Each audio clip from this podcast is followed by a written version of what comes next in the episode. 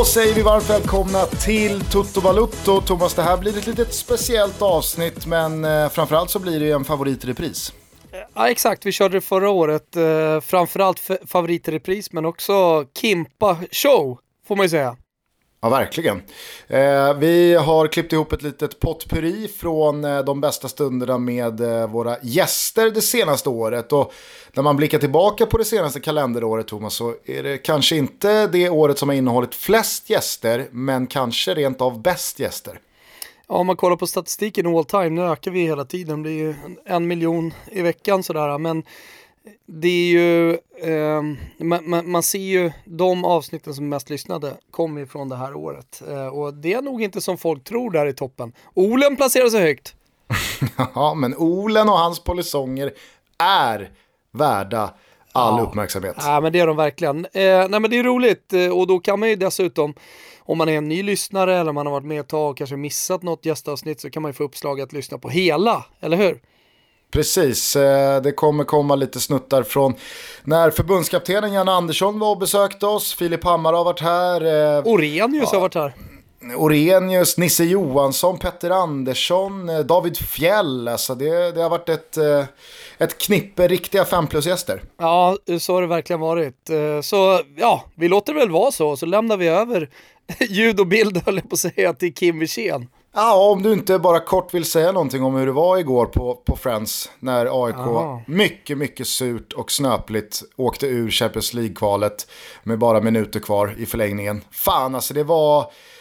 Ja, jag var också, också på plats, alltså det, det gick ju att ta på stämningen hur tung mm. den förlusten var. Ja, jag tror att många aik hade känt, i och med att det var en kraftsamling, hade känt under hela dagen och sen hur matchen också blev att eh, ja, Sebastian eh, Larssons frisparksmål som ledde fram till 2-1. Eh, det, var, det var korta stunder när man inte trodde på det. Det var korta stunder när man kände så här, ja men hopplöshet. Utan det var egentligen bara när eh, Maribor gjorde 3-2 målet, då, då, då kom ju den hopplösheten. Eh, ja. och så, så, jag tror att under hela den här veckan som har varit sedan returen och framförallt under gårdagen så har alla aik känt att det här ska vi bara ta. Vi, vi ska ta oss vidare. Med då vetskapen att det var, ja nu är det ju Rosenborg, men Bate Borisov eller Rosenborg. Högst överkomligt motstånd även i nästa runda och jag tror att det är svårt att få liksom ja, en sån här väg till Champions League igen, i alla fall i överskådlig framtid. Eh, vilket också gör att det känns extra surt såklart. Eh, och det, det, det, det, är klart man kan vakna idag och känna att det finns en räddningsplan, räddningsplanka, men att det finns möjlighet att gå in i Europa Leagues gruppspel som kan innehålla jävligt roliga bortamatcher garanterade 50 miljoner, Kristoffer Olsson-försäljning och, och, så vidare. Men ja, nej, det, det, det, den, den, är, den är tyvärr tung. Det, det, det, det är ett av de, av de surare minnena man har eh, från sin tid Eh, ja, det förstår jag verkligen. Det mm. förstår jag verkligen. Eh, vi får väl se vilka lag som joinar AIK till nästa kvalrunda av Europa League. Vi spelar in det här torsdag eftermiddag så att det återstår väl att se om Peking, Häcken och eller Malmö hakar på Gnaget. Eh, det kanske i alla fall är skönt för alla AIK-are. Eh, och supportrar till andra lag som eventuellt har åkt ur i sina Europakval att då få ett litet potpurri av eh, best of moments från senaste kalenderåret eh, Toto Balotto. Så att nu Thomas, nu tycker jag att du med varm hand lämnar över till eh, Mr eh, Edward Scissorhand, Kim Wirsén. Ja, eh, Kim Wirsén, bara gör din grej och till alla som lyssnar, hoppas att ni får en trevlig stund. Jag och Gusten, vi är tillbaka tidigt nästa vecka. Då har det spelats bland annat Community Shield fotboll. Championship har dragit igång och vi är bara några dagar kvar till att Premier League drar igång. Så att, eh, ja, då, då, då, då trycker vi in eh, en växel till på Toto Balotto och vi kommer välkomna in ligaexperter och ja, det blir intensivt igen. Vi ser jävligt mycket fram emot det. Men först av allt kör vi Kim Wirsén show Best of gäster. Henrik Brandau. Henrik Brandau Jönsson. Ja, han bor ju där. Väl? Ja. En av de starkaste värvningar eh, som jag fått igenom och det är ju Brandau till, till VM-studion. Ass. Var han så sliten och körd som bilderna från eh, VM 2014-studion ja, gör gällande? Ja, han jobbade, han skrev ju både för DN och så var han med där och, och, och sen så levde han ju, liksom, han levde i dygnet runt där. När han klev in i uh, uh, flipflops-tofflorna, kände du som det, det varas i Moskva här direkt att de där ska du ha på dig Henrik? Alltså, jag hade ju också flipflops under hela mästerskapet. Ja, så att, poppade inte lika. Nej, för hans dök syn, mina syntes ju inte. Du var men, under bordet. Ja, det roliga var ju Eva Hamilton som då var vd på Sveriges Television åkte ju ner till eh, Rio för att liksom visa upp sig. För att ta av honom flipflopparna. Och det var så roligt för då sitter hon en, eh, Eva Hamilton var ju cool på det sättet att hon hade ju järnkoll på vad alla var ute på för jobb, jag sprang på henne en gång i, på Heathrow och hon säger lycka till i Manchester. Alltså, fan vet hon att jag är på väg dit, vilket är helt galet. Och när hon var ledig, hade liksom en tid över, då gick hon, kunde hon gå ner i, i en studio, in i ett kontrollrum och du vet så här, verkligen ha liksom en fot kvar i, i verksamheten och så. Så att det var ju inte konstigt då för henne eh, att sätta sig i studion och liksom kunna hjälpa till om någon vill ha vatten och, eh, eller sådär. Men då dök jag upp eh, glidande och ska gå in och sända och så har jag någon liksom, kavaj på mig och ett par byxor och sen så får hon syn på mina flipflops. Hon bara, eh, vet du hur mycket jag har betalt för det här mästerskapet i rättighetskostnader? Jag bara, nej det är ingen aning, antagligen för mycket. Hon bara, fast du kan inte ha dem där på dig. Jag bara, jag har haft dem varje dag. Och sen kom ju Brandao efter med flipflops. Och då har han Ser dessutom ut som ett vrak. Exakt, och då har han ju liksom börjat tappa det lite grann. Eh, och ramlar in. Och då blir hon så här, jag, eh, jag, ska, jag måste bara ta lite luft, så gick, gick hon ut. Men Henrik, första sändningen måste jag berätta, var jävligt roligt, för då, då sitter ju han eh, med en, en skjorta som är en storlek för liten. Ja. Och eh, knapparna eh, är ju som tur var inte fackligt anslutna för då har de ju gått i strejk för länge sedan. Så de jobbar så jävla hårt för att hålla ihop hela, hela tyget. Men sen så är det en knapp som lossnar upp, som blir så här ding ding ding, precis över magen. Och det händer precis när redaktören säger i örat mig, kör. Och varje gång jag kollar på eh, Henrik så ser jag hans jävla mage som sticker ut. Jag tänkte, jag kan nog inte säga det när vi är i sändning för att det blir ju alldeles för mycket. Så här. Men då lämnar jag iväg på ett inslag och så säger jag, du Brandao. Han bara, ja. Knapparna på din eh, skjorta har, eh, de har gått ut i strejk, de har liksom bara hoppat ur. Och han skrattar jävligt roligt så här, Och då säger han så här, Hihi nu fick damerna sitt. Också, och jag bara, åh vad fel det där blev. Uh, och då säger jag så att du vet att det, det är snarare en ölmage du har. Så här, så här. Ja, jag tjänar bra, säger han. och knäpper inte. Jag bara, men knäpp igen skjortan nu människa. Men han lät den vara öppen hela sanningen. Men idag hade du nog fått ganska mycket Ja, det, nu hade det nog funkat ganska bra. Och det kommer jag ihåg också med Juventus. Det, det, är faktiskt sant och det trodde inte jag. Va? För jag pratade med Boniperti som då var deras store man i Juventus. På den tiden som hade spelat där i många år och han var ju liksom ja, väldig herre i eh, Juventushuset. Och han kom till efter en match och sa han, eh, Signor Strömberg, det ser rätt bra ut det här och eh, som vanligt då så brukar ju Chirea, Cabrini, de hade gått från Atalanta och dit och det var ju väldigt en kutym egentligen att de gick från Atalanta till Juventus då. Och vi är verkligen intresserade här men eh, så visar han så här med händerna, det ser ni inte nu, men då visar han en sax och sa han eh, men då får vi klippa oss eh, Senior Strömberg om du ska komma hit. Han var inte imponerad. Nej, då tittar jag på honom lite grann. Ja, ja, jag skrattar med lite. Ja, ja just det, klart jag kan klippa mig. Och, och, så tänkte jag Juventus och det är ju stort som satan. Och, ja, mm. Så gick det någon månad och så var det returmatch och så pratade vi lite sådär snabbt fem minuter efter matchen igen så sa han att ja, vi är fortfarande intresserade sådär och eh, men jag har inte sett något eh, med saxen så visar han med fingrarna igen en sax liksom och jag tänkte jag får fråga spelarna i laget här så vad, vad menar han med det? Och de helt på fullt allvar, jo jo men eh, ska du gå dit så får du klippa det alltså. Och det var sant alltså, och det vet jag idag i dagsläget att det var sant. För sen var det en annan argentinare som var på väg dit också som fick klippa sig. I sådana fall om man skulle spela det. För det gjorde även Passarella med honom i landslaget. Kommer inte ihåg, Rondon eller något sånt där. Jag tror det var en mittfältare som var riktigt bra. Han spelade också med långt hår. Så det var sanning det också. Men det var inte därför det så långt kom det aldrig. För var, hade jag fått hade ta du klippt dig? Ja, man hade väl gjort det ändå. Det känns ju lite konstigt att säga det för man vill ju ändå ha hand om sitt egna liv och sitt egna hår liksom och sådär. Men Fanns det ett sån kutym i ett lag som Juventus på den tiden så kanske man hade gjort det. Jag har ju klippt mig då till exempel. Fast din legacy blir ju bättre om du kör på storyn att nej, jag sket i att klippa mig. att jag, jag, ingen bestämmer över ja, mitt men vet, Jag ljuger väldigt sällan. Jag förstör ingen bra historia liksom. Den kan ju bli lite större med åren. Men jag ljuger aldrig om den och den här, eh, nej, så som jag berättar den så var den faktiskt. Thomas, eh, det är väldigt många som eh, hörde av sig igår när eh, vi berättade att Backe skulle komma hit. Som, precis som du och jag, har en fäbless för Hasses danska. Mm. Nej, min danska. ja, men vi har spelat, For helvete man.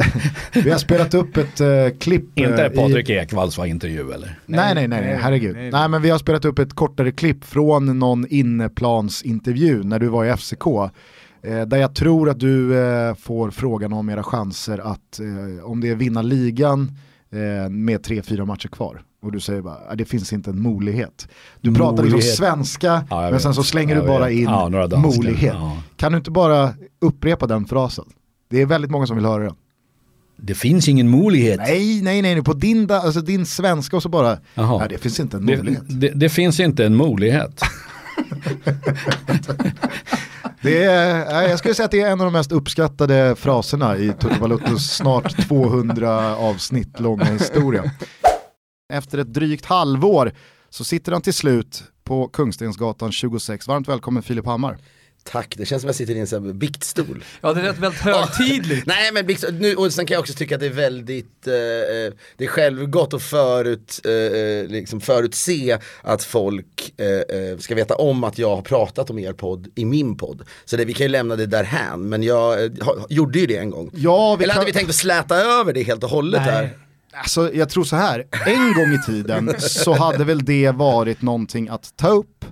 Eh, Kim kan väl klippa in de 14 jag... bästa sekunderna här från eh, när, när, Nej, jag, när Filip jag... går på volley.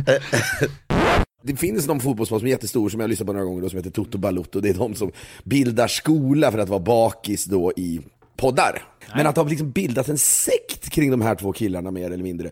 De klär av sig, eller de tar av sig bara överkropp och så bara skriker på scenen. Och folk bara är helt galna. Ja, det piggar väl ändå på något sätt. Så, så, jo, det var någon som berättade det här för mig, bara, men varför tar de av sig bara, bara överkropp då? Nej, nej, men folk blir bara galna av det. Då blir det, känner de att de är på en, liksom, det är liksom Jim Jones-it. Som om inte ni går på volley. Det är klart att vi alltid tiden. går på volley. Ja. Eh, och, och så här, där och då, vi pratade, vi fick ju höra det på morgonen. Allt, och så skulle vi... allt byggde på? Ah, hela den sägningen byggde på att en människa i vår närhet, mm. jag tänker absolut inte avslöja namnet, sa att när ni kliver ut i era livepoddar så tar ni av er, tror jag, bara överkropp och bara skriker rätt ut. Ja, det, nej, men... det var vad jag fick höra. Och det valde jag då att och gå du på. Är ju precis, Stämmer det? Du är ju precis som oss någon som inte kollar en bra story. Nej det vore ju idiotiskt. Nej, hade du kollat storyn så hade du givetvis Hade, hade ni hört att Filip och Fredrik numera bara tar av sig bara överkropp och skriker när de går ut? Så hade Men ni... det enda som var dåligt med Stämmer det någonting av det här? Thomas hade ett eh, fotbolls-VM på Kung Karl där vi körde typ 15-16 events, där tröjan var av Tio gånger i alla fall. Jo men i fotbolls-VM. Oh, ja, men, då hade jag ju helt rätt. Det, är ju ingen, det var ju ingen livepodd på, på Oscarsteatern. Så att egentligen var, ni hade ju nästan kunnat PO-anmält mig eller vad det heter. Men det en, den enda konsekvensen det fick, det var ju att när vi sen gjorde Oscarsteatern någon månad senare, då förväntade sig alla att vi skulle komma ut bar och Uber för att på något sätt uh, ja, svar, ja, nä, Nästa gång ni kör Oscarsteatern kommer jag ut i bar överkropp. Ja, och primalskriker. Ja, och primalskriker. och sippar ner djurfötter. Ja, men det, fann, det fanns en, en ja, men det, det man gillar apropå volley och det där och jag, byggde, jag snickrade ihop någon tes i realtid där men det finns det var någon det fanns ändå någonting, och det här är bortom hela eh, att jag, vad jag snackade om i podden och anklagade er, är att, jag, det, har, pågått någon slags intellektualisering av sporten lite i Sverige som jag tycker har varit positiv, när man märker att folk som kanske Ja, men att börja gilla text, att börja gilla att formulera sig, att börja läsa. Där tror jag så att Simon Bank och, och Erik Niva har haft en stor roll i det. Och att, få, att, sätta, att jag mindes eh, fotbolls-VM i Brasilien, då kommer jag ihåg att jag mässade de två för att man ibland har ett behov att sprida kärlek omkring sig. Men så sa jag, fy fan vad jag tycker ni gör det här på ett helt nytt sätt när ni så här, i, nästan i varje match försöker placera in där i någon slags geopolitisk liksom, kontext och sådär. För det tror jag inte när Mats Olsson och sådana där var som stora, det var inte så mycket sånt. Det var ju mer att det var lite liksom spetsiga formuleringar och det, allt det där tycker jag har varit så jävla bra, även om jag inte heller orkar läsa alla Erik Nivas texter. Men att Erik Niva finns och gör det här tycker jag är så jävla viktigt och bra. Och jag tror att det där ändå har gjort att flera börjar läsa och då tyckte jag det bara var intressant om vi nu såg en ny era där Thomas bara går ut och skriker i bara överkropp. Så att fotbollen nu hamnar liksom numera huliganiserad istället igen. Fan Där vad, var jag, det! fan vad jag känner mer och mer att du, du var nog närmre sanningen än vad jag ville Det är bara för att vi inse. kommer direkt från Göteborg och, med Ja, eh, och jag tror också så här, jag vill ibland distansera mig från hur Thomas beter sig. Nej men lugn nu. Nej men det vill jag. Alltså, jag, Det är bra. Men du måste ju leva för matchen, du måste ju leva för, för varje enskild. Du vet, jag, jag kan tycka, nu kommer det kanske bli, bli, bli, bli och en del som lyssnar blir förbaskade, men det här med att kommentatorerna ska filma sig själva och nu är jag på väg in på arenan och jag ska ta en bild och jag ska... Mm. Jag tycker, nej, men det är matchen. Och, det- men ta, ta, men ta, ta, gå, gå utanför sportens värld och så tar ni en, ett nyhetsprogram i tv. Och så står en, en utrikeskorrespondent där och säger här bakom på detta torget. Man ser ju inte torget, man ser ju bara den där personen. Här har det varit mycket tuffa uppgörelser och demonstrationer. Men flytta på dig! Mm. Nej, men det är om du går på en teaterföreställning och går in och så, kommer du, och så står det någon i vägen hela tiden. Här kommer vi nu visa, eh, vad är det, Hemsöborna eller vad det nu kan vara för uppsättning. Jag vet inte, vad, jag har inte varit på Länge Dramaten. sedan Hömseborna Nej, men jag, jag fattar, jag fattar. Men, men vad heter det Shakespeare? Att vara eller icke vara? Det är Hamlet. Hamlet. Här kommer vi köra Hamlet nu idag och så står det någon i vägen hela tiden. Då känner man, men ursäkta kan du flytta på dig? Vi vill ju se föreställning. Är du med? Och det är det jag tycker, jag, jag, det, är, det är liksom kommenter, referentens uppgift är att inte stå i vägen. Det är matchen som är det viktiga. Det är därför tittaren väljer att titta på matchen. Det är för man är intresserad av sitt lag eller sin nation eller vad det nu är. Fullständigt namn. Gissa då. Glenn Tobias Hysén. Ja, såklart. Alla heter fan Glenn i Göteborg. Ska vi inte bara eh, ta oss tillbaka snabbt till eh, förlusten mot Tyskland där när det brakade på slutsignalen då två tyska ledare hånfullt eh, firade den här sena segern via Toni Kroos frispark. Du uttryckte det som att det här är den suraste stunden i min tränarkarriär. Var det stora ord eller eh, landade du i att nej det var nog fan surare än allt annat? Eller räddade det som sen hände upp allting? Ja men det gjorde det nog. Alltså, det blev, men det sura var ju, jag ska inte dra hela historien för det tar lång tid men jag är ju född 62. 1974 var mitt första fotbolls men jag kan nog räkna hela laget med Bertil Fox Beckenbauer Overath och Hörnes och Müller och. Fortfarande va. Jag, tyskarna var ju störst då. Det var ju liksom Sverige, Ralf gör det fantastiska vänstervolleyn mot dem. Men, men, men, Och vad eh, är klockan? Där kommer Edström. Volley! Åh, vilket skott! Sammers kalasskott som ni minns mot första målet mot Uruguay. Så vad är klockan? Ja, vad är klockan säger Bengt Grive. Det är fantastiskt. Men därför Tyskland för mig är så stort. Och när, när, vi, hade, när vi lottades i VM då 1 december i Moskva i Kreml av alla ställen. Jag har varit i Kreml, bara det, smaka på det. Och, och, och, eh, och då fick vi Tyskland. Så det är klart att jag visste Sydkorea, Mexiko, tuffa matcher, det ska bli VM-match. Men Tyskland, var, det, det fanns någonstans, det levde med mig hela vägen fram till VM att jag ska vara med som svensk förbundskapten mot Tyskland. Alltså, det, det, var- det, det var så stort för mig så redan innan så hade jag en sån anspänning, eller anspänning, det var så laddad för den här matchen.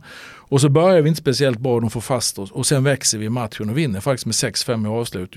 Ska ha en solklar straff och kanske en utvisning på honom. Men, och, allting, och så åker vi dit på det här slutet. va. Så bara det i sig är ju så, det, det är ju så brutalt. Och då när dessutom de här osympatiska tyskarna flyger fram. Så helheten där, det blev, det blev så mycket. Så att man, man var helt, eh, ja det var hemskt var det. Det var vidrigt var det. Så att efter matchen där, men ganska, redan när jag går in faktiskt i korridoren in så, så möter jag några av förbundsfolket och då, då sa jag det här är ta mig fan inte slut med det här ska ni ha klart för er. Så jag, var- redan då var jag nu jäklar nu ska vi vidare va? mot Mexiko, nu ska vi ladda om. Nu ska vi, det. Så att jag var nog ganska snabbt på väg igen efter det då. Men, men själva förlusten i sig och som det blev utifrån den prestationen vi gjorde mot bla bla bla, det var surt alltså. Fasen. Fullständigt namn Anton Lars Tinnerholm. och mallen då? då? Mallen, eh, kan ni, eh, för en gång för alla, kan ni liksom, jag försökte översätta det till några grabbar i laget här, liksom man, man eh, översätter man mallen till, till engelska eller hur förklarar Men, man det Vad liksom? kan man säga? Textbook. Textbook liksom. Ja. Okej, Alltså det okej. är lite så facit på, Ja, okej, det är så man ska göra. ja, Sen, sen, behöver man, behöver inte säga mer eller? Hur, hur? Nej, jag skulle nog, alltså, du kan, kör textbook. Mm, jag kör det när jag kommer tillbaka här får se om de eh, förstår någonting. Men förstod du vad vi menade liksom? Kan du ibland känna så själv när du vaknar på morgonen att ja, jag har spelat mina kort ganska bra här? Jo, vaknar man eh, på, på Manhattan och, och eh, kollar ut eh, på, på byggnaderna så, så uh, mår man ju inte dåligt direkt. Så absolut, jag, jag kände väl att valet uh, har jag inte ångrat en, en sekund. Så uh, varken uh, livsmässigt utanför fotbollen och sen uh, framförallt uh, fotbollsmässigt också. Vilka jäkla förutsättningar det finns uh, där borta. Så uh, valet av just New York ångrar jag inte en, en sekund. Men jag har ju ett, ett specifikt minne faktiskt där när, när jag var tillbaka och träffade, jag var umgås med, vi kom ju samtidigt som Owen Hargreaves. Mm. Som stannade kvar och hade en bra karriär i, i München. Eh, till slut. Um, Sen löser han ju fan ett Champions League-guld med United också. Mm. Ja. Så han är, ja, men han, det är liksom kana, kanadensare liksom. Eh, så, men engelsman någonstans, någon hund eller vad fan var det? Ja, ehm, som, var, som var engelsk. Eh, men så var jag där, eh, tittade på en träning när de eh, tränade. Och när jag står där bredvid planen, när truppen springer förbi och värmer upp, då applåderar de. Då applåderar de till mig. Fint. Det är sjukt. alltså. Jag kom på att Pepsi är lika gott när vädret har blivit lite svalare, när det blivit svalare ute. Jag pratade ju om att sitta i värmen nere i Grekland, men för all del även här hemma när det har varit värmebölja och, och fylla ett glas med iskall Pepsi Max för min del. Eh, men nu när det blev lite svalare och jag kände på nordanvinden och kände på en Pepsi Max utan is och citron, alltså en höst Pepsi Max för min del, ja men då tyckte jag att den smakade fan lika bra. Det är otroligt. Ja, visst är det otroligt. Den är så jävla god. Om ni vill vara med och eh, blindtestsmaka Pepsi och ställa den mot den bäst säljande koladrycken på marknaden så kan ni göra det i Göteborg alldeles strax. Man kan gå in på pepsi.se för att se vart Pepsi Max Taste Challenge eh, går vidare.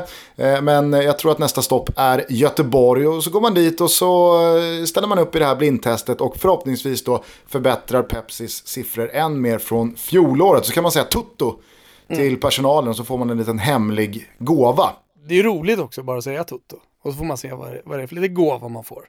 Verkligen. Vi säger stort tack till Pepsi för att ni är med och möjliggör Toto Balutto. Och ta Thomas på orden nu då. Testa Pepsi i precis alla olika temperaturer.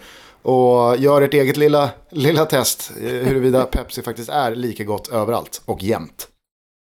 Strive Toto-tävlingen är avslutad Thomas, men jag tycker att eh, det fortfarande finns oerhört väldigt många incitament för att skaffa Strive.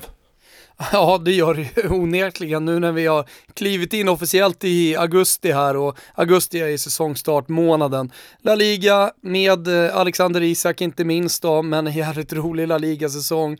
Real Madrid, eh, ja, jag tycker att det är lite så här knepigt läge. Barcelona, vad händer där sista veckorna här nu inför? Men, men det, det blir en rolig La Liga, helt övertygad om. Och Serie A kan kan ju prata med varm om hur länge som helst. Men, men jag, jag tror även att Serie A blir en jämnare eh, serie den här säsongen och att eh, något av Inter och Napoli framförallt kanske kommer vara med och slåss om den ligatiteln, i alla fall lite längre än hur det såg ut förra säsongen. Eh, och, och överlag, liksom, man, man går in i säsongen med att ha eh, de här ligorna tillgängliga. Och eh, kostar det bara 79 kronor, man får dessutom kommentatorer och annat jävligt fint på, på Strive. Ja, det, det är en no-brainer. Så det är bara gå in på strivesports.com och så är ni med och, och följer de här toppligorna.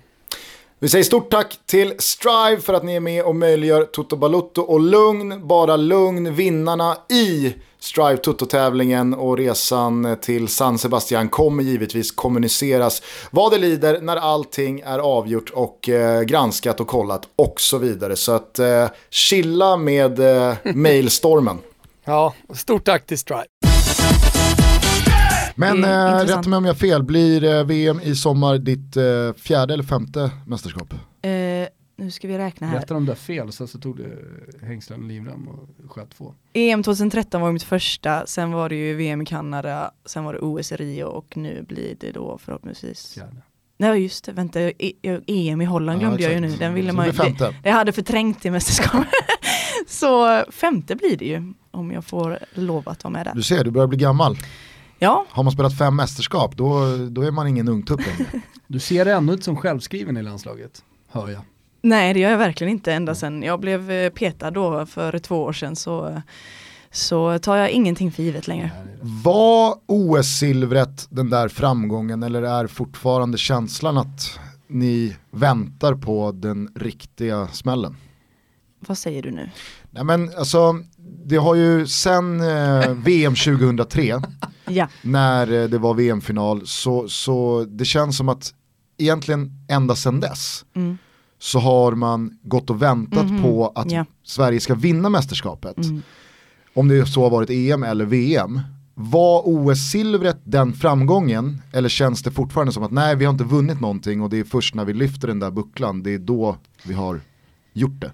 Ehm, givetvis är ju guld eh, ännu större och det är ju något vi vill nå men eh, OS-silver är ganska stort också så jag tror ändå nog att det var var, var det vi nå, många hade väntat på och som vi också såklart hade väntat på. Eh, ja, men, alltså, på det sättet också som, som vi, vi tog oss till final, vi slog ut eh, hemmanationen efter att förlorat med 5-1 i gruppen.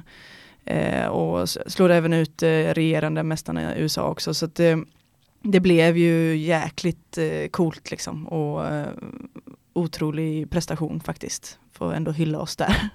Ehm, så ja, jätte, jättestort var det med det silvret. Men eh, nu eh, får vi se vad som sker i framtiden.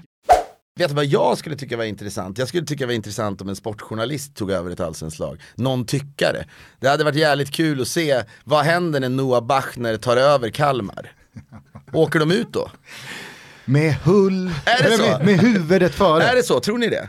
Vilken svensk journalist skulle vara bäst, som inte har fotbollsbakgrund? Vem skulle, vem skulle lyckas Ja, men bäst alltså med professionell Eh, fotbollsbakgrund, vem det skulle är det du menar. Alltså Robert Lauli spelar i Ljungskile i Ja men där börjar man, ja, han ska nog inte vara med i då, utan Ah, okej. så, någon sån, nördarna som inte var så bra, vilken skulle vara bäst? Ta över Kalmar. Alltså Niva hade ju drattat ur med Kalmar. Hade han det? Ja, ja, ja. Bank, bank, knappt en seger tror jag. Är det Thomas Pettersson som hade gjort det bäst? Typ? Ja, är, det, ja, är det någon sån? Alltså jag tänker någon med pondus. Nej, vänta, någon vänta, med Olof, Olof, Lund. Olof Lund.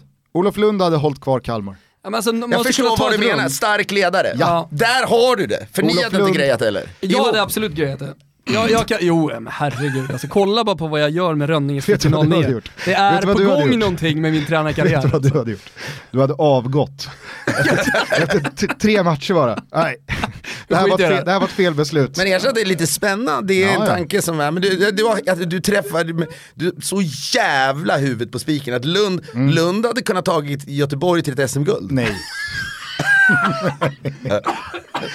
Nej det hade han inte. Men han hade hållit Men kvar vad sa de, Kalmar. Hur hade Bachner, hade, hur hade det gått för Kalmar? Hade de haft? De hade åkt ur.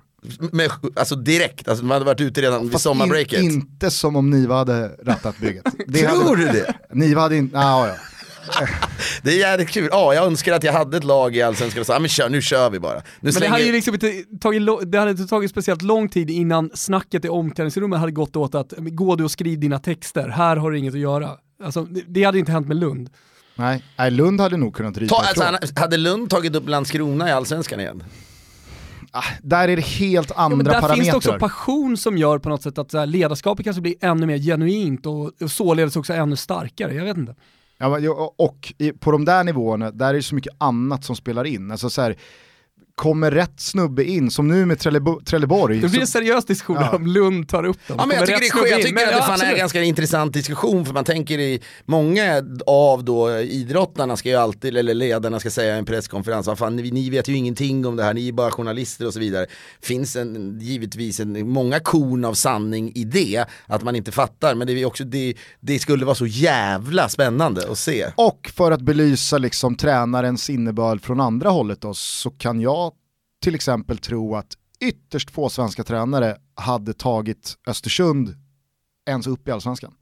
det är liksom Graham Potters. Ja, men Alltså, jag har en journalist. det är Graham. Potters, Eh, eh, man, man, det, går inte att, det går inte på något sätt att överskatta det han som tränare gjorde Nu kanske jag hänger ut Marcus Rosenberg här, men det gör jag inte. Jag tycker väldigt mycket om honom och vi har en del kontakt ibland. Han kan, Kan du inte få fixa till podden istället för verkligen. Jerebko. För att eh, han är väldigt avig. Pontus Jansson Ja, lyckas inte. Via, via mig kanske kan ni få in honom. Nej men vi har lite kontakt, han, var, han blev presenterade tårtgeneralen i Malmö och sådär. Men då hade vi en diskussion eh, på eh, kvällen när vi eh, åt en hamburgare och jag tror bara det var jag och Fredrik som drack öl. Han, känns, han är liksom dietistig, hans, hans tjej är dietist bra.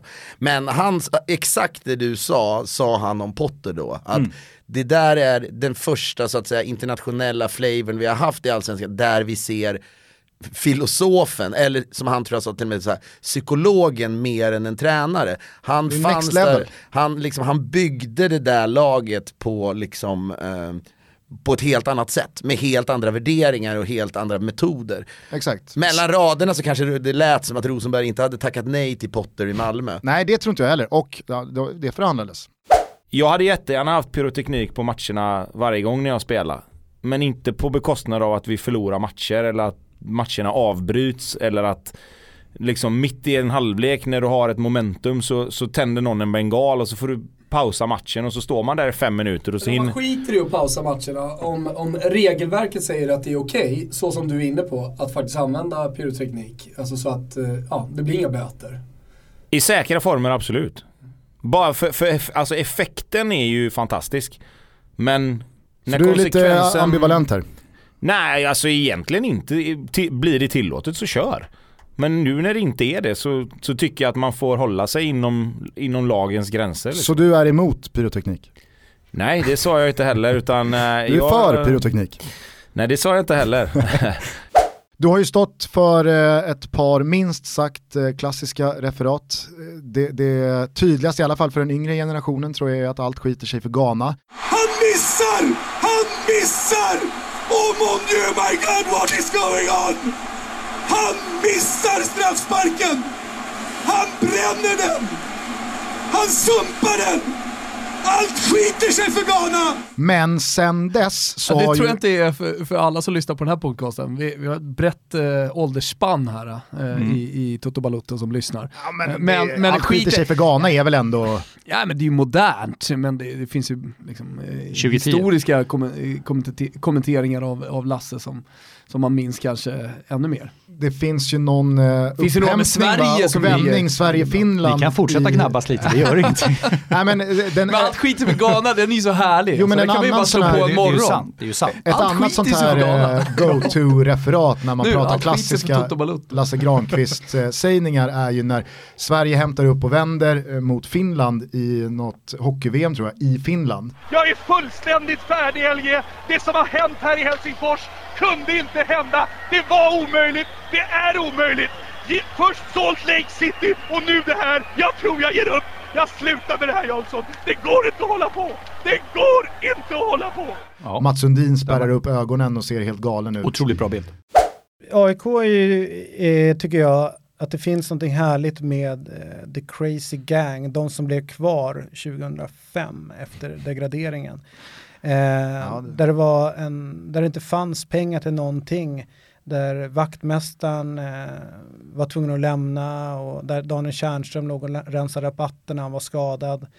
Eh, Niklas Karlsson som kom in eh, i Var det under samma Niklas period Sandberg som eh, eh, Tobbe Gustafsson fick eh, erbjudande att bo i Blåbergen? Och... Nej, det var tidigare. Det, Det var var, tidigare. långt innan. Han kom ju lagom till Champions League-åren. För visst var det så, han skulle, få, han skulle få en lägenhet, trodde han, på Strandvägen. Men Nej, det blev så- Blåbergen. nej, så här- Blåkulla. Blåkulla. Nej. Sorry, Blåkulla. Historien är ju att eh, han värvas från Brommapojkarna till AIK och blir då lovad en lägenhet.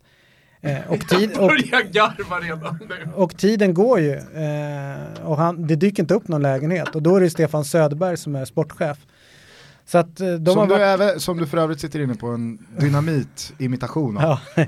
Kan du ta dig... Ja, men låt han dra den här Ja. nu. Så att de är iväg på träningsläger och Tobbe är liksom så här, fan ska jag göra? Då är det någon i laget som säger, men gå och snacka med, med Söderberg, men han kommer antagligen erbjuda dig en jävla skitlägenhet i Blåkulla som ingen vill ha.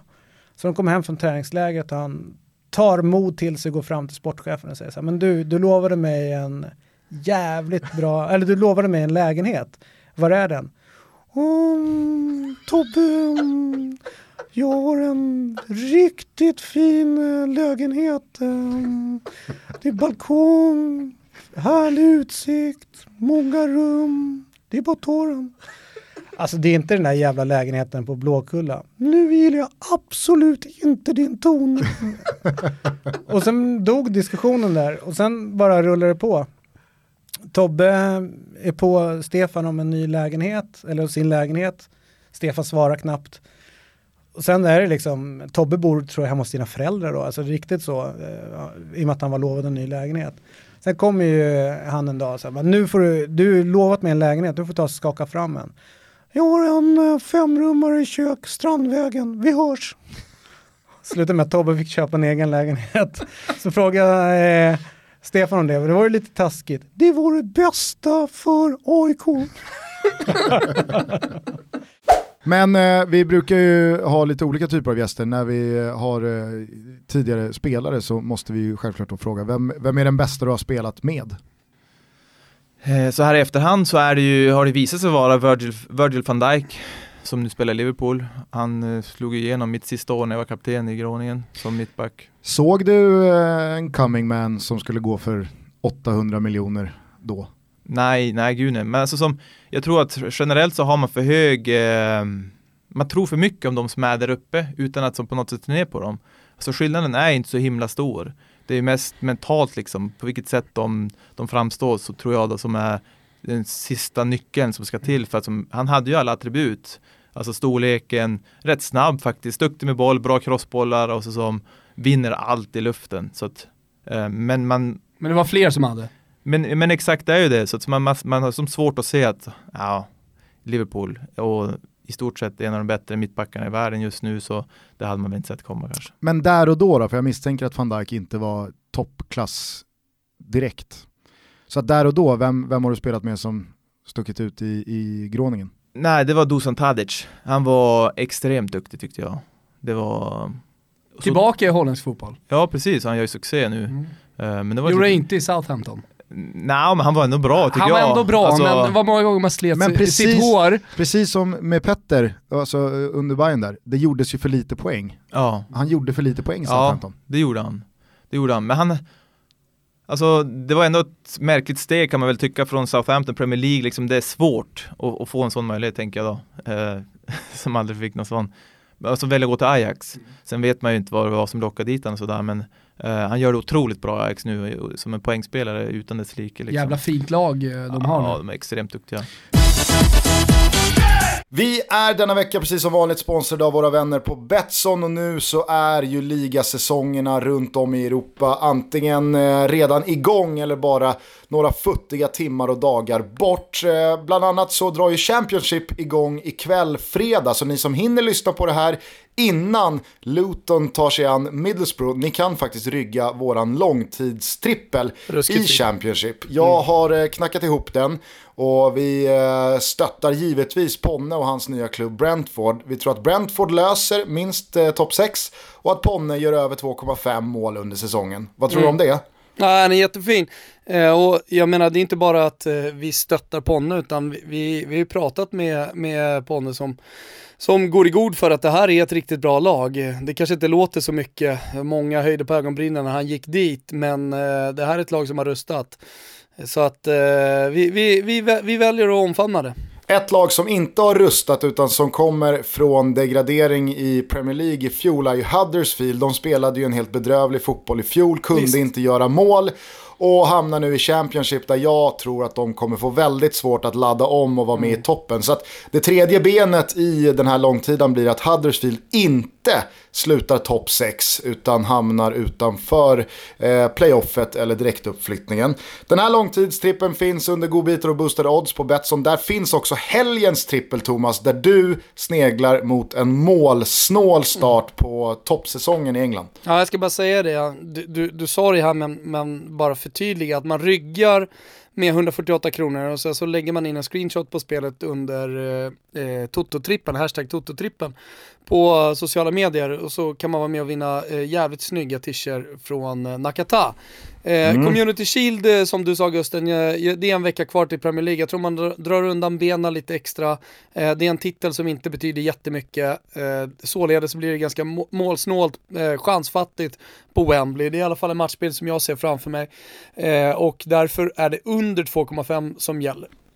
Ska vi säga det att eh, det är alltså mötet mellan Manchester Ja. City och Liverpool? Precis, om kanske- Någon, om någon undrar. Ja, då kanske folk tänker om vadå, det låter som ett toppmöte, det kommer bara smälla hit och dit. Men, men eh, med en vecka kvar till, till eh, Premier League så tror jag precis tvärtom att man kanske fokuserar snarare på försvarsspel. Så att under där känns fint. Jag slänger in en rak seger också för Ponnes Brentford i säsongspremiären. Flygande start. Ja, de möter Birmingham på hemmaplan. Eh, jag eh, går på Ponnes spår. De verkar ha en relativt eh, fit trupp. Och har fått med sig hyfsat bra resultat här i försäsongsmatcherna. Så att jag tror att Brentford vinner sin premiär och jag tycker att vi avslutar den här Toto-trippen med över 2,5 mål på Grimsta IP. Där BP har vaknat i botten av superettan och behöver alla poäng de kan få. Nu kommer Brage på besök och det här är faktiskt två lag som både har släppt in en hel del mål och gjort en hel del mål mot slutet. Så att över 2,5 mål i BP Brage får avsluta helgens Tutto-trippel. Eh, och så, så blir det en jävla massa härliga boostade odds nästa vecka då när det är dags för Premier League att dra igång om en vecka. Så att missa inte det. Vi säger stort tack till Betsson för att ni är med och möjliggör Toto Balutto. Tack, tack. Är stort eh, för Freiburg nu som har fått en italiensk landslagsman. Var det inte Freiburg som han Grifo spelade i som Mancini tog ut i landslaget? Mm, tror han gjorde mål i helgen. Alltså, jag. jag sa det till Gustav när vi, när vi poddade i måndags, eh, att eh, jag hade noll, alltså jag har verkligen jag har noll koll. Jag brukar liksom försöka ha järnkoll på de italienska spelarna. Det var i alla fall så en gång i tiden, men man märker, märker att jag börjar bli slapp när det kommer ett namn som jag aldrig hört talas om tidigare. Och, och Grifo har verkligen flygit över, eller förbi min radar. Sen är det väl fortfarande Streich som cyklar runt här nere. Ja, han var ju en anledning också. Älskvärd tränare. Ja, men det var han ju verkligen. Eh, han har varit där hur länge som helst eh, och eh, först ledde han liksom akademin och ja, men han stack ut, liksom, han, cyk, precis, han cyklade till träningen och han var intresserad av lite grejer utanför fotbollen. Brinner som ett as liksom, han är jävligt engagerad på matcherna. Men är inte så intresserad av, får jag för mig, taktisk periodisering och sådana saker. Utan lyssnade hellre på Bob Dylan och läste böcker. Och han skulle rekommendera ett ställe till mig att gå på kvällen i Freiburg, fredag kväll, så rekommenderar han liksom en rätt haschig bar så. Som man liksom inte tror att någon svensk, kanske Axén möjligtvis, sådär, skulle kunna tänka sig att vara på. Bara sådana grejer stack ju ut liksom. Så det, han var ju rätt tacksam där också. Sådär. Han gick, Ekvall hade inte gått dit. Nej, nej han, han, hade vänt, hade vänt i dörren. Han hade vänt i dörren, absolut. Och ringt hälsovårdsmyndigheten. Men så tycker jag var lite intressant och det kommer jag sa till Streich också för han var ju, gick på rätt mycket om att han var lite oro, orolig över sådär vad den moderna fotbollen var på väg och hur dyrt det var att se de här liksom City spela eller vad det nu kan vara och PSG och Qatar och Han här- avskyr väl också hur, hur, hur pengar förändrar 19-åringar. Ja, det gör han ju liksom och väldigt sådär ja, salt of the earth guy. Men samtidigt så finns det ju, man skulle kunna anklaga, anklaga honom för ett visst mått av hyckleri kanske. För fan, du är ju ändå en del av det här. Liksom. Det är lite samma sak som när Lagerbäck gärna liksom, pratar om hur hemskt det är med alla övergångssummor och sådär. Men han jobbar ju på Viasat liksom. Det är i högsta, högsta grad en del. Du, på ett sätt är du ju med i karusellen liksom. Och då finns det ju en diskussion där. Och vi ska ha ett jobb nu i nästa nummer om Union Berlin som jobbar för att de är väl tre eller något sånt där i Zweite Bundesliga. Och de har ju varit liksom en klubb som har stått för ja, en liksom idealistklubb och jättemycket protester mot hur det är i Bundesliga och förbundet. Och då blir det ju intressant då när klubben blir så pass bra plötsligt. Sådär, Mm. att, såhär, vad, vad blev vi nu då? Och där det dessutom blir, där man vårdar en särart så som de har gjort att eh, så här, vi är för, vi har alltså 87% ståplats eller vad det är sådär och vi hjälper flyktingar och vi är välkomnande och laget är ganska dåligt länge, så här, fjärde ligan, tredje ligan. Plötsligt blir man bra och så hör andra så här, supportrar, lite fotbollsromantiker höra talas om det här laget sådär. Och då blir det nästan en så här, turistattraktion. Liksom. Precis, som Det Mill, precis som Millwall kan vara det. Precis. Liksom, sådär. Ja, men, och som jag kunde uppleva lite när vi var i Hamburg i augusten förra året eh, och när man såg vad som hade hänt med St. Pauli. Dels området kring Reeperbahn som man verkligen har rustat upp och det är någonting helt annat vad jag kan tänka mig det var för bara tio år sedan. Och sen också ja, men, supportershoppen, Under Armour som är nya märket, stort, flashigt, eh, jättemycket, som du säger, fotbollsromantiker, turister som har tagit sig dit. Eh, Mm. Så det, det, det känns som att St. Pauli håller på att genomgå någon slags förvandling. Ja, men det blir nästan som att det ingår på, det är liksom, säg att det kommer ett gäng från England och så ska de ha en weekend i Berlin. Då är det liksom Stasi-museet, Checkpoint Charlie och så ska vi se Union Berlin. Liksom det här laget som får mig att minnas varför, hur det var i England förr kanske när det inte kostade så här 90 pund att gå och se. Så då blir det lite speciellt, det är inte Union Berlins fel, men det händer ju någonting intressant när laget plötsligt blir så pass bra. Gillar du årets? Alltså, Jag har inte sett eh, damernas Nej, jag är lite, jag måste säga, jag har sett er nya tröja. Aha. Förstår inte riktigt det här Alltså, svarta, den gula? kla- exakt, det svarta kladdet på den gula. Det är, nej, den, Det, är det svart? ja, eller mörkblått då. Det, Ja. är, det, är inte, det är inte klarblått. alltså det är så på som- sidorna lite så. Precis. Ja. Det är, nej, jag tycker ni har haft snyggare tröjor. Ja, Men fast som Men jävlar vad coolt det var eh, med eh, siffrorna. Ja. Exakt, till eh, Mm. internationella kvinnodagen där Yes, och det ska vi ju spela med nu mot Tyskland. Ja. Med dem. Så det, blir- den, den har är ju ni, snyggast har ni hittills. fått vara med och bestämma vilka det är i siffrorna? Ja, vi var med och beställ, bestämde i alla fall några. V- vad bidrog du med? Eh, Mia Skäringer. Ah. Yes. Ja, mycket snyggt, men de där mörkblåa svarta detaljerna på Men, sidan. men, men samtidigt är det så här, innan man ser tröjan på tycker inte jag man kan rikt- riktigt uttala sig. När man ser den på bild så vet man inte riktigt. Sen när den kommer på en tröja, Man har hela kittet. blir, ja, hela Ja. kittet och passformen och Mm. alltihopa, det, det är först då man, man, man ser helheten. Jag vet i alla fall vilken tröja du inte kan svara på den här frågan. Det är ju Falkenbergs. Fy fan. Då, Gult och vitt är ju kanske inte de snyggaste Nej men färgerna. och tyvärr, alltså ty- tyvärr, cashen ska ju in. Men det spelar ju ingen roll vad Falkenberg har för färg i grunden. Det är ju bara reklam på deras tröjor. Ja. Det är inte mycket gult och det är inte Nej. mycket vitt utan det är bara blaffer från alla möjliga småföretagare runt om i, Mm. i omnejden. Vilket eller vilka lag håller du på? Är det förutom drott då? då? Drott hejar jag på, eh, men det är ju handboll som sagt. Och där jag, Halmstad och handboll och jag hade många kompisar som spelade handboll. Så så att det blev, jag hade Benga Johansson som, som eh, gympalärare. Och så, där, så att det blev, man följde Drott under alla de åren. Och där, var ju, där åkte jag ju på bortamatcher. Och då gjorde man, spelade med Skåne så åkte man så fick någon stackare köra. Så körde man till Helsingborg så turade man. Det vet ni vad det är va? Man sätter sig och åker Helsingborg Helsingör på färjan några gånger. Så dricker man ett antal Tuborg där och äter pölse. Det låter, som, man en, det låter vidare. som en fin tid. Det är en fantastisk tid. Och så åkte man vidare ner till Lund och spöade Lugi eller till Ystad, till Ja. Öster, Österporthallen. Så, så det gjorde vi, reste några år där ett gäng. Och det, det var, så det, där var jag supporter på riktigt. Det var jätte, men det har jag följt man säger genom alla år drott. Sen är ju Alet min moderklubb. Spelar Det är ju min gamla kom, en av mina äldsta kompisar Håkan tränar dem nu. Vart har vi dem idag? jag spelade division 5, de förlorade derbyt mot IF Centern i söndags med 1-0. Aj. Jag har inte vågat ringa Håkan och fråga hur det var. Men... Fan du har en tuff eh, start Ja, ja, en på svenska tuff- ja. fotbollsåret. Norrköping har en Ja. seger på sju, Halmstad Ja. ligger sist i superettan och Alet ligger i tors- torskar all- derbyt. mitten, men jag tror, jag tror ändå att Alet kommer lösa det här. De, för att de, de, eh, jag, tycker, jag var hemma i januari och var med och tränade dem faktiskt en kväll. Jag tyckte det var många bra fotbollsspelare. Så om man inte klantar till det för mycket Håkan så tror jag de löser det. Det jag menade egentligen om man då tar ett exempel är att ska en kommentator kunna dra på det allra värsta i en ligalunksmatch inom citationstecken i Premier League mellan Fulham och Everton. Ska man kunna liksom slå i taket då rent beskrivningsmässigt eller måste man spara på dem till de riktigt, riktigt stora matcherna? Men du kanske måste slå i taket för att själv känna att du måste utvecklas. Därför att om du slår i taket, vad nu det är, vi måste liksom enas om var taket ligger någonstans då. Men om du nu, vi säger att vi ser en match där vi reagerar alla tre och säger, eller alla som sitter och lyssnar. säger, Jag har "Gud, ett exempel på dig, Ja, nämligen. När Sverige hämtar upp 4-0 till 4-4 mot Ja. Tyskland Ja. och man hör hur du överlägger med dig själv. Är det här det största miraklet i svensk Ja. fotbollshistoria, jag banne mig någonsin, och att du bestämmer dig när du pratar? att, ja, det är det, så nu säger jag det.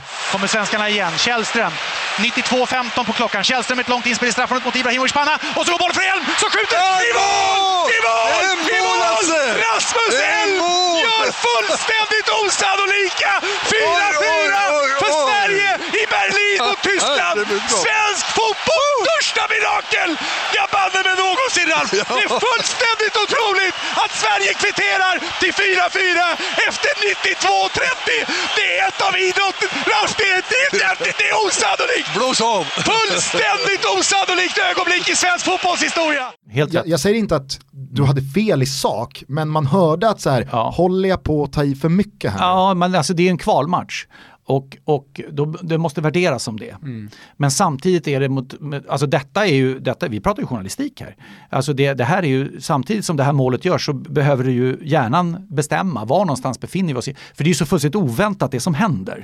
Ja, men När- en, krönik en krönikör hade ju på den tiden, eller om vi backar bandet 15 år, hade ju ganska lång tid på sig för det var pressläggning eh, framåt natten så att man kunde liksom, ja, ta, ringa Ja. in sin krönika så att säga eh, och hade lite tid på sig att bestämma sig. Eh, nu för tiden så vill man gärna ha krönika på slutsignal men fortfarande så har de lite mer tid på sig än vad du har där i sändningen. Definitivt. Eh, men som du säger, det, det blir ju journalistik någonstans. Du, och, och, men skillnaden är att du har extremt kort tid på det. Ja, jag måste ju värdera i det läget då, hur stort är det här i, i det perspektivet? Och det är en kvalmatch, samtidigt Sverige låg under med 4-0 57 minuten och kommer tillbaka till 4-4 och det är mot Tyskland i Berlin.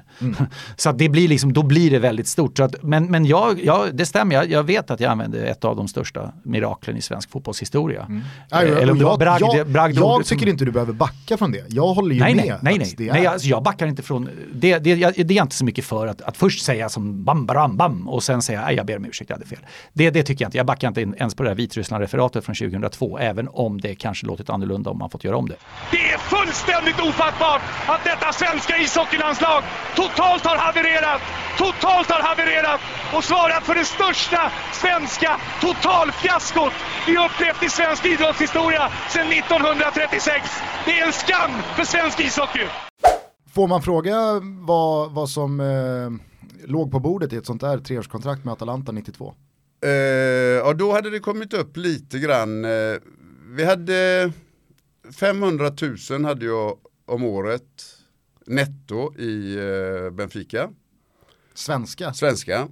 Och det var ju mycket pengar på den tiden. Men eh, det var ju också, det var ju kutymt, det var också rätt roligt faktiskt för att det kommer in när folk frågar ändå, journalister och så vidare. Hur känns det nu här att tjäna pengar här, kommer från IFK Göteborg och så får du tjäna de här pengarna i Benfica. Och, och då visste jag ju att det var så här att alla spelarna i eh, Portugal betalade 5000 kronor, betalade de skatt på. Resten var liksom så att inte klubbarna fick för betungande saker. Det fick man, kunde man dela ut ja, så att säga, inte svart. Så, det, det var så kutymt att göra på det viset med klubbarna. Men för en svensk så kändes ju det väldigt knepig metod. Va? Så jag vågade ju aldrig säga det. Va? Så att när de kommer in, journalister, hur känns det? Nej, jag känner inte mer här än i Sverige, 5000 i månaden. Nej, men jo, men vi vet ju om det är. Du, du, du vet väl du också om att det, i böckerna står det fem på varje spelare som är med. Men eh, sen får ni ju utanför då som inte är skattebeskyldigt så att säga. Nej, det känner jag inte till. Det känner jag inte Dåtid, till. dåtidens portugisiska artistskatt. Ja exakt, det var så. Och det, det kände jag inte till. Det kände jag inte till.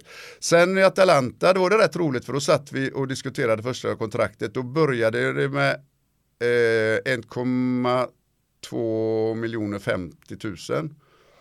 Första året och så blev det väl... Så 100 000 netto i månaden. Ja, kan man säga. Ja, men det var ju det, det att det var netto. Eh, men när jag satt där med Börje Lantz då som var, eh, han hade ju en cigarr som var längre än honom själv liksom, va? men eh, han hade ju väldigt eh, mycket kontakter på den tiden så att säga. Så han var eh, en bra person att ha med sig och lärde känna hela deras familj och hjälpte mig väldigt, väldigt mycket. Eh, då sitter vi där hos Matalanta Atalanta och det är fullt av folk. Jag blev helt chockad den första dagen jag kom dit. Det var som Caesar fick ut på balkong och vinka och allt och de stod och skrek. Det var flera hundratusentals utanför och de stoppar ungefär som de gör mopederna i Florens Valbache som du känner till va. Det är ju liksom skoter överallt så de fick stänga av Gamla stan och åka igenom portarna där så ställde polisen sig på tvären för annars så lämnade de inte bilen när jag åkte därifrån sen. Ja, det var helt kaotiskt. Och då sitter vi där och så diskuterar vi kontraktet då skulle det vara de här 1 och 5 då skulle det bli 1 och 5 sista året och så det blev lite högre varje år. Och då säger jag till Börje så här, du eh, där i Portugal var det ju sån där tiskat som du säger, eller det var ju kutymt att göra på det viset där. Men hur är det här i Italien? Ja, det ska vi ju ta reda på Glenn. Så där, ja, skatten här då, säger han till de här. Och, um, så tittar de på Börje lite grann. Ja, nej nej men skatten du vet väl, det, det tar ju klubbarna hand om så det vi diskuterar är ju nettopengar. Ja, ja, det vet jag ju väl så Börje. Så vänder han sig till mig, du Glenn det är nettopengar, det vet du om. va?" Ja, Vad är du nettopengar sa jag. Ja. Va? Ja, ja, men vad är skatten? Ja, den var 35 procent, men det betalar klubben, sa han då. Ja, det, var, ju, det var ju väldigt bra. Så det var en liten överraskning där också så att säga. Sen eh, fick jag ju bättre och bättre så att det var väl eh, dubbelt de sista tre åren jag spelade då mot de 1 och 5 och det var väldigt mycket pengar. Jag var ju högst betald svenska spelaren och liksom, är du högst betald svenska spelare under den tiden du spelar så what, då kan du inte vara missnöjd. Liksom. va. Det finns ju inte en möjlighet och alla de som har spelat i Serie A under den tiden, liksom, va, de, jag, såg, jag, jag hatsåg hela den här dokumentärserien om Pep Guardiola och Manchester City som ligger Mm. på Apropå någon som skulle bli synad i Alla All mot alla. nothing? Apropå någon som skulle bli synad i Alla mot alla så är det ju Pep Guardiola. Har någon, om man lyssnar på honom, om man sitter och lyssnar på, det är ju det är skit som kommer ur hans mun. Han är ju dum, det är en dum människa.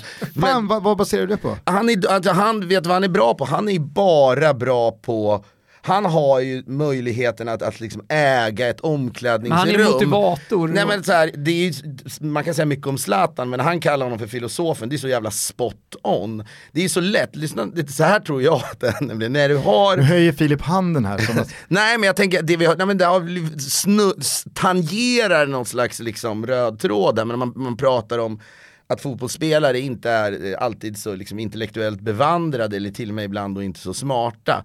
Han har ju världens lättaste publik att frälsa. I det där omklädningsrummet, genom att prata som han gör, så skapas en lojalitet. Det spelar ingen roll. De tänker, gud den här människan kan mer än jag, jag bör lyssna på honom. Och det är ju bra.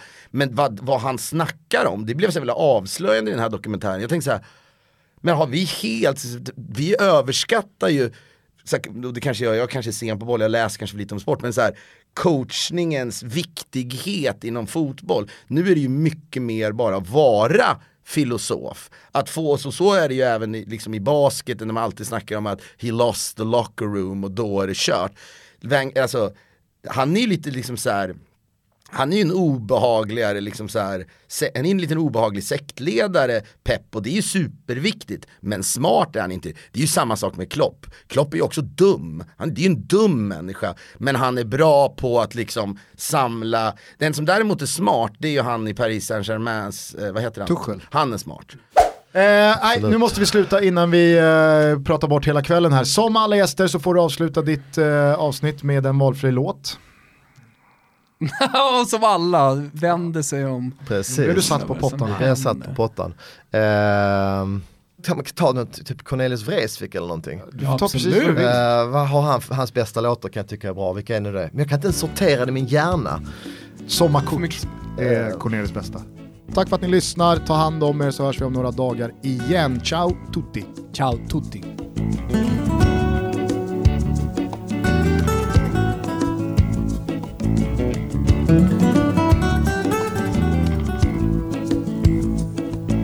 Somliga säger vi lever i evighet. Fast döden är det sannaste som de vet. Andra säger lyckan finns i ett ögonblick. Fast de aldrig hann ifatt det de fick. I kärlek och hat fiende, kamrat. Glädje och sorg, hydda och borg. Tar vi ett kort på barnen i sommartid.